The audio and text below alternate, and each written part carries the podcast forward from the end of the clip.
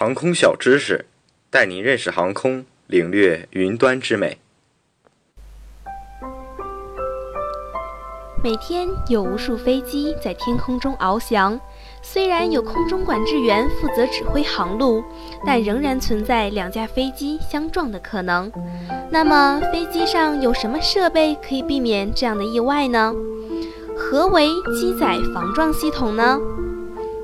现代民航飞机都装有 TCAS，问询可能与之发生航迹冲突的飞机的应答机，根据应答机的反馈，判定冲突飞机的方位、范围和接近率以及相对高度，然后在这两架飞机接近以前，计算出它们的航迹、最接近点以及预计进入危险距离范围内的时间。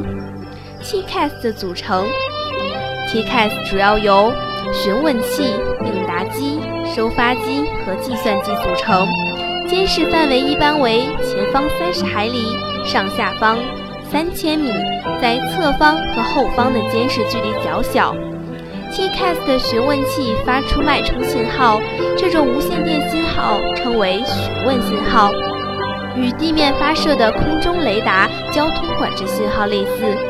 当其他飞机的应答器接到询问信号时，会发射应答信号。TCAS 的计算机根据发射信号和应答信号间的时间间隔来计算距离，同时根据方向、天线确定方位，为驾驶员提供信息和警告。